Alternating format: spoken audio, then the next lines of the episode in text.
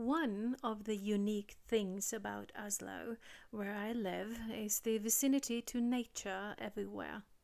It's a very green city with green lungs everywhere, and as a capital, it is unique in the way that within just 20 minutes from downtown, not just any city in the country, but our nation's capital, you can hike in beautiful woods, go swimming in lakes, and go cross country skiing in the winter.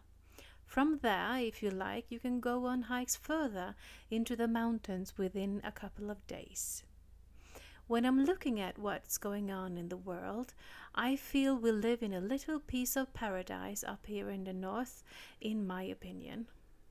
Regardless of how amazing I find this country, over the years I've noticed something in people that is just plain awkward.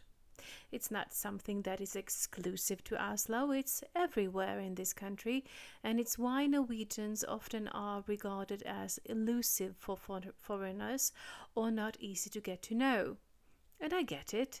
There's no other way to say it. It's awkward for them, and it's awkward for me, and it's awkward for you. But change is due. Couldn't help myself. The rhyming opportunity was there for the taking. The reason might be that in the decades before 2010, we haven't had that many visitors to the extent of the other countries nearby, like Stockholm in Sweden and Copenhagen in Denmark. Mind you, they've had a thriving capital city for tourists to enjoy, which we've only established the last 10 years, but now, oh, now we have no more excuse. And Oslo is the gem you never knew you wanted to visit, and I'll tell you more about that in a minute. Being the type of person uh, I am, I see possibilities in any situation. Where others see problems, I will always look for ways to communicate where often people give up like a dad I know who was running past me in the forest the other day. He's just one of the many examples of people who I've met over the years who were nothing but another reason to cringe when we meet in the future. And I get him and why he's doing it. Uh, he and his wife used to live nearby us, and now we're not as actively in each other's lives anymore. Our level of small talk was as they often are in the case of being parents to kids up until 12 years, before the kids have the needs to be more exclusive and don't need their parents anymore. Our paths would cross when the kids were younger and, for example, went to each other's birthday parties and uh, the grown ups would have a chat as we delivered the kids or picked them up we didn't see each other much more than that. Naturally, now there's a global pandemic, but it's the age as well. Our kids are starting high school next year and need us less, which means awkward meetups in the forest, especially if you're a typical Norwegian. This is Modern Small Talk, where I share with you my take on small talk and why it will give you the tools of self leadership and to become even more confident. I'm Lil Neumann Hansen, and this is episode number 49 of the Self Leadership Through Storytelling channel.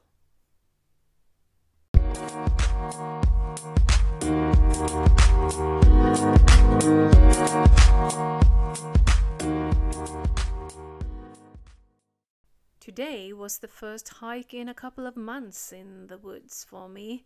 Uh, there's this part of trail that is so beautiful to me, like a fairy tale.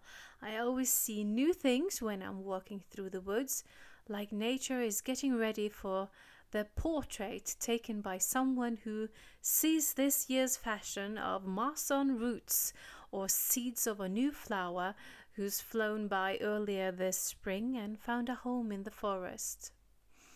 Right now, the forest is filled with a white carpet of wood anemones, and as a photographer, I have to photograph them this year as any other year. About 200 meters in on the trail, as I walk uphill, I come to a passage which, which feels like walking into a story every single time. The funny thing is, I do go into the forest when I'm stuck with my Lillian Marcus book, the fantasy book I'm writing for my own pleasure, just for now. I also find stories of people in there you know, I can't help myself as a writer.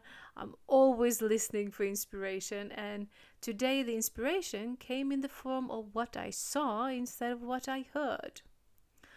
This part of the trail links to a main trail from two parts of my side of the city. You'll find people on walks or on their run with other people, their dog, their kids, or they ride on their bike. Me, I take strolls. The introvert who takes it all in, listening for birdsong and passing conversations.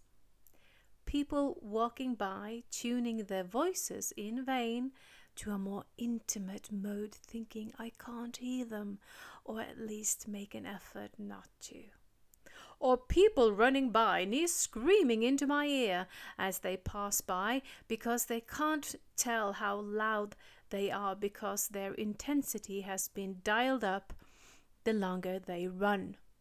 Or maybe it just feels like that to me because I'm quite sensitive to sounds, so I often joke with my family that I'm really Supergirl. I mean, I could be. I know where everything is in our house and I can sneak up on everyone. well into my walk, I recognized this dad as one of the dads in my son's class and noticed him noticing me. At that point, eh, I remembered one of the many reasons I started modern small talk in the first place. There could be many reasons that you don't enjoy small talk, as there might be many reasons for this dad. But as my city has gone through change the last decade and the world as a whole, of course, so can we. And I don't think it's just the Norwegian people who have difficulty with striking up a conversation and are apprehensive of opening up to new people even if it's just for a bit of small talk. So, let's start with the opening. My hi uh, or hello is often open and candid. I'm not afraid of others' rejection because I'm focusing on being gentle and I listen as I say hi. Actually, my hi can be translated to so nice to see you. Being from the north, many assign my openness to being a northerner. I beg to differ because I find people like me from all over the country, so it's more of a type of person rather than coming from the place you grew up. If your hi is short, it shows that you're either uncomfortable or not present as you say you're hi, and you might not be comfortable with the response of the other person. It's about the pulling yourself into the present, which can only lead you to being more connected to yourself and your inner drive for that matter, which can only be a plus. You're doing it for you and they benefit from it.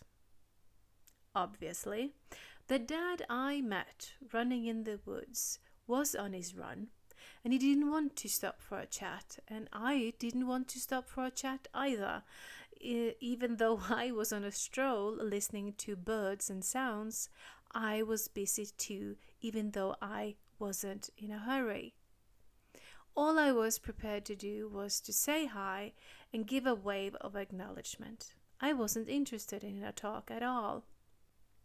This is why this chat, this conversation, I'm having quite one sidedly with you, but hopefully you'll be engaged by this and start talking with others about this as well because it's time to move on. No need to live in fear when you have the words to express yourself and the mindset to be present and a bit curious. As to what a short conversation as a small talk can be and do for you and those you talk talk with. You see the problem is it will just keep getting weirder every time this dad and I meet, and every time you meet someone you have had a form of platonic relationship with. So, the next time I'll see him, I'll say I saw you running through the woods and tell him that it looked like he enjoyed his run. That I'm not the running kind, but more of a strolling kind of woman, so I managed to see him. I won't say anything about him seeing me. I'm not out to get him or to put him straight or something. Because should he start excusing that he didn't see me or that he didn't have the time to stop because he was training for something, I'll say it, say it like it is. I was quite content on my walk myself. I was listening to the birds and looking for roots with moss to photograph, so I was on a mission myself. If he'd seen me, we could have said hello, and you know, sometimes that is more lovely than stopping for some small talk because that was exactly what there was a room for right there and then for me and maybe for him. So, on this channel, you get weekly shows where I talk about self leadership from the different aspects of communication, creativity, leadership, and a higher quality of life.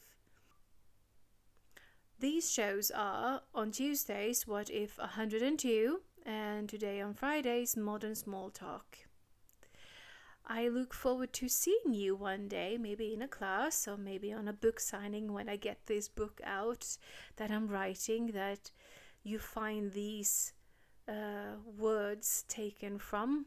I'm uh, weekly writing on this book to finish it so I can share it with you because I really want this conversation going on small talk and I call it modern small talk because there are new possibilities with small talk that you've never considered and this is how people can get their confidence because they have the words that represent them.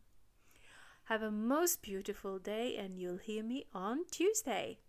Bye.